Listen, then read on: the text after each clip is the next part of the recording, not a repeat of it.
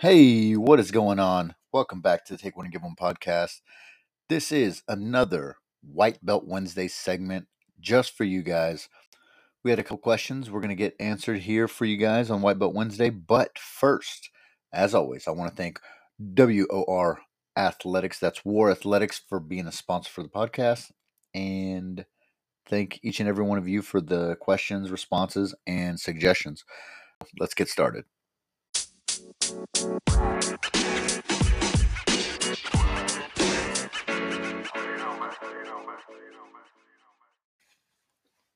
How's everyone doing? Welcome back to uh, White Belt Wednesday. Let's get right into these questions. First question coming from Elias What is your biggest uh, piece of advice for a white belt that wants to compete? So, white belts in general, uh, I would say competing is probably one of the quickest ways to kind of test yourself and what you've learned and kind of learn um, just learn what not to do and what to do the quickest route you know obviously training is going to be one thing but actually putting it into application and live rolls with someone you don't know is going to be huge so for me one of the biggest tips I would say is when you're training, and I know I've probably said this uh, something similar in another episode, but when you're training, you should always have a goal of what you're trying to do. Um, I know a lot of people like to just roll and see what they fall into or see what ends up happening, you know, quote unquote, just fall into a submission, which isn't realistic at all. But it happens. Uh, a lot of people like to just roll and free flow, and you know that is fun, and that's you know it has its place. But when you're going to competition, and especially leading up to a competition, generally the way that you are training and the things that you are training are what you're going to execute and the way you're going to execute in competition. So, um, always pick um, let's just say you want an arm triangle, right? You want a head and arm choke, an arm triangle. That should be your focus all the way through to the submission from starting position to submission. You should be practicing and drilling the same movements. Obviously, it's not going to work every single time. Don't get me wrong, but excuse me. Uh, whenever you whenever you get your body used to those movements over and over and over again, even if it's a short period of time you're training, you're more than likely going to be naturally inclined to do that movement. So even though you may not be the best guy at the arm triangle, you may be able to get to it and or uh, finish it just on the merit of that's what I've been working on leading up to this moment. Now, another another uh, good tip on that would be when you are training uh, in the gym, you you need to know that you're working on something and you're trying to get better at something or and or drilling something specific for a reason. Your training partner also has those goals and those um you know those things in mind. So a good a good way to go about it, a good tip for for you in in the training room is let them know what your kind of what your goals are. You don't necessarily have to tell them the the move or anything, but be like, "Hey, I'm going to work on something. Give me 60%." And the next one, give me 80%. And then okay, all in, all in, or 10%, you know, whatever the, whatever the case may be. And then ask your training partners if there's anything specific they're trying to trying to accomplish as well. Uh, that's really a good way to to make it to a good place on uh, on training. So that being said, um, you know, just be deliberate. That's that's kind of the point of that answer. Uh, so Elias, just just be deliberate in your actions. Pick a move, pick a uh, you know a series of moves, and stick with it and drill that until you're ready to compete. And again, competition is competition. Just go out there, have a good time, and do your best. You know, especially at a white belt. You know, those are your learning. Those are your learning tournaments. I mean, obviously, you want to win at all at all your tournaments, but realistically, you know, you're not going to win them all. So go out there, give it everything you got, but have a plan. Because if you don't have a plan, you're just setting yourself up for failure. Let's see. I got another one here. It says when I'm when I'm training, I seem to get uh, I seem to get bumped bumps and bruises, and I'm sore all over. Is there any way to Oh, is there any way to avoid these, or is it just a part of the game? Well, well, uh, unfortunately, you are going to be sore. You are going to be, um, you know, you're going to have some bumps and bruises along the way.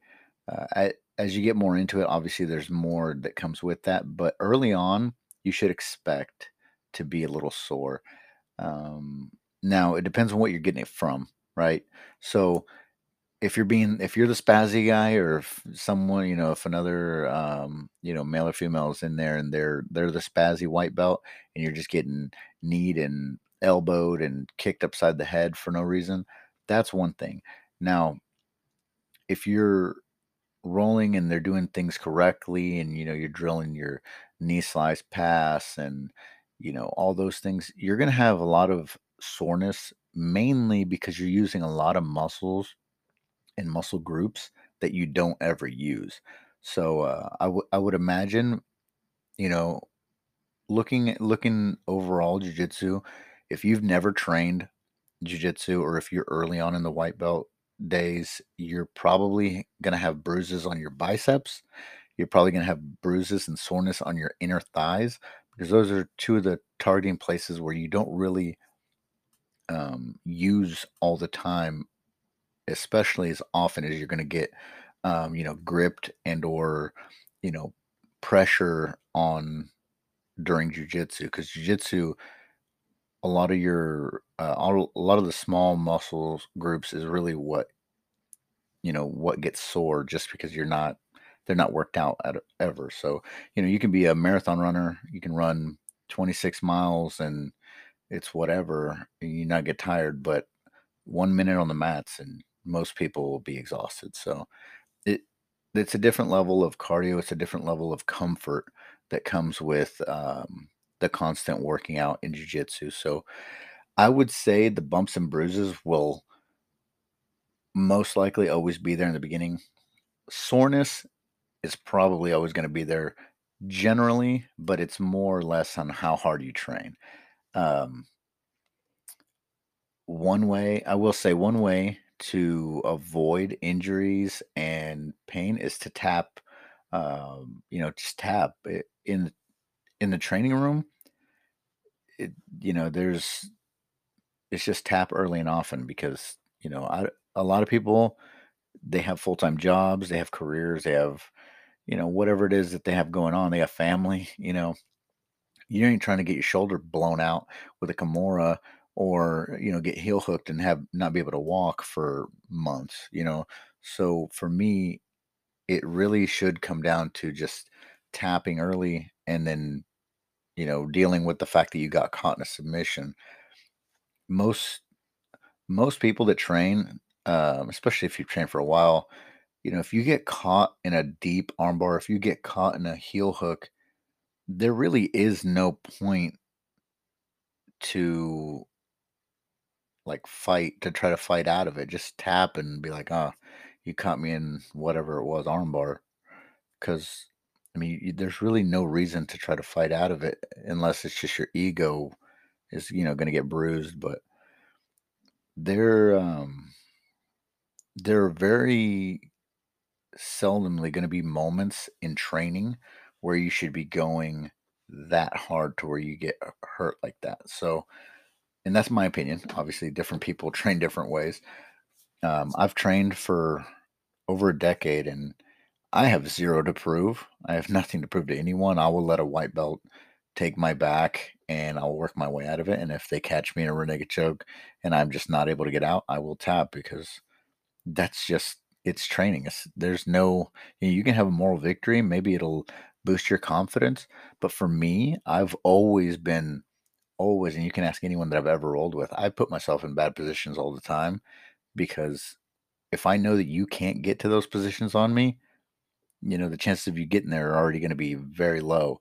And then if you can get to those positions on me, I got to work on getting out. So most people try to, you know, submit me. You know, whenever you're a higher ranked belt, there's always a little bit of a target on your back if you enter, you know, a room full of like purple belts, especially. It just feels like, you know, they're trying to prove themselves and and that. And a lot of the way to get that out of the way is just you know, put yourself in a bad position, let them have like their moral victory. and then it becomes, you know, whatever, just an easy rule. So, you know, tap in training often. You know, you want to be able to return to training the next day and get better. You know, figure out why you got caught, figure out why you got in the submission, and then just work your way uh, back and reverse engineer that stuff. Now, if it's competition and you're actually in a in a match for you know gold or whatever at whatever tournament, you know, IBJJF or you know whatever the tournament may be. Sure, you know, obviously try harder, try to escape. If you think you can, you know, fight your way out, go ahead. But again, unless there's a you know some kind of money on the line, I mean, I'm not going to push it too far. You know what I mean? I'm not going to let a heel hook go like uh you know, like the way Mikey tore um, the that last opponent's knee into a million pieces. Um, like there's there's no purpose. There's no purpose for that for me. You know, there's no tournament that's going to pay me that much money that I'm going to risk my ability to, you know, pay pay the bills. So, um, yeah, I I would just say, you know, one of the easiest tips is tap early and figure out what happened instead of getting in an armbar and just you know letting your elbow crack snap and just pop all all over the place for you to get submitted anyway you know or you get out and then you know the round ends it's like oh why did i let my arm get you know all beat up for no reason? So it's it's pretty silly and it sounds it sounds like why would anyone do that? But it happens more often than not. So be safe in training. Know that it's just training, and you know, just try to get better. Mm. Might have one more here. Who's okay? Okay, here's a here's a good question from Belt. Why does it look simple and almost natural when I watch some of the purple belts and brown belts roll, but when I try to do the same movements, I it just looks it looks like I'm a fish out of water. so one one thing to understand is most people that have reached brown belt and black belt and even some purple belts have been training and doing these moves for a very long time. You know, um, one of the reasons you may feel like a fish out of water is just you're not very proficient at the movements. You know, the techniques are always going to be, um, you know, mastered with time. You know, I, mastered is a strong word. You're going to get better at, at any movement by repetition. You will never be perfect at jujitsu. You're never going to be all knowing in jujitsu. And there's always going to be someone that can be can beat you. There's always going to be someone better than you. That's just a fact. Um, and it doesn't matter who you are. It doesn't matter who the biggest name you can think of in jiu-jitsu. It doesn't matter if it's Gordon Ryan. Doesn't matter if it's anybody. Every person can be beat in jiu-jitsu. There's no there's no miracle. There's no, you know, pill that's going to make you smarter or outlast anybody. Can you be stronger? Sure. Can you be quicker? Sure.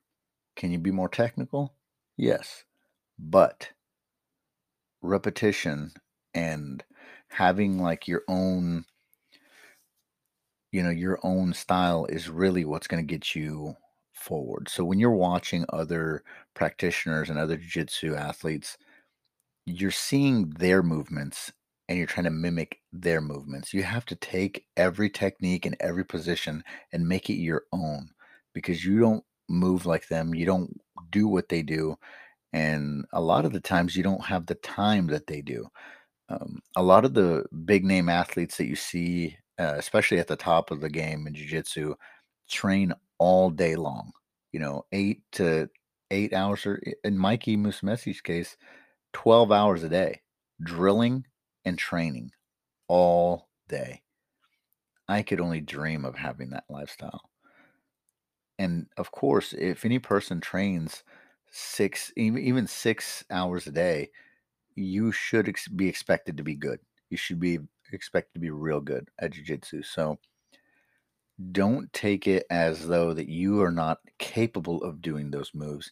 Just try to integrate those movements into your style and your game.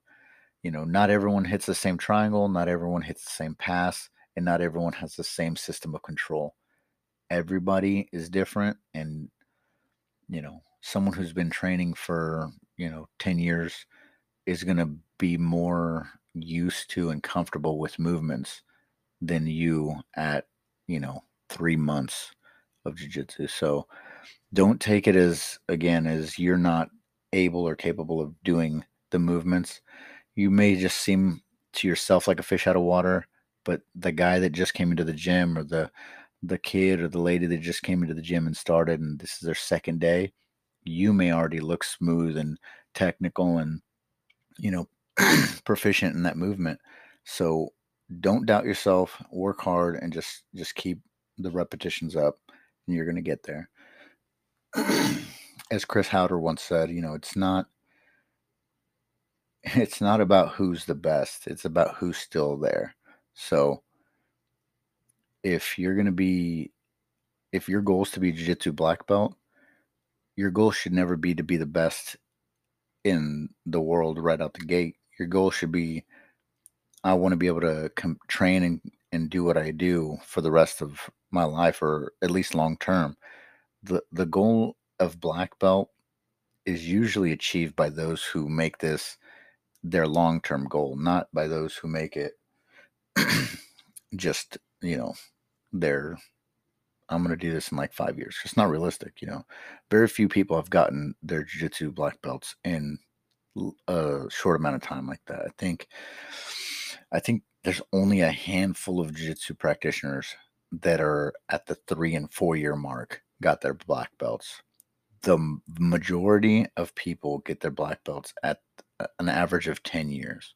So keep that in mind and you know your goal should just be to be better every day you train to get a little bit better so that is uh that is our episode today of white belt wednesday um if you again if you have questions send them in um always happy to have uh people give their suggestions and their uh, outlook on even my answers so hit me up if you want to be uh if you want to be a part of the podcast and I appreciate every single one of you. So, again, thank you for giving or taking that one chance.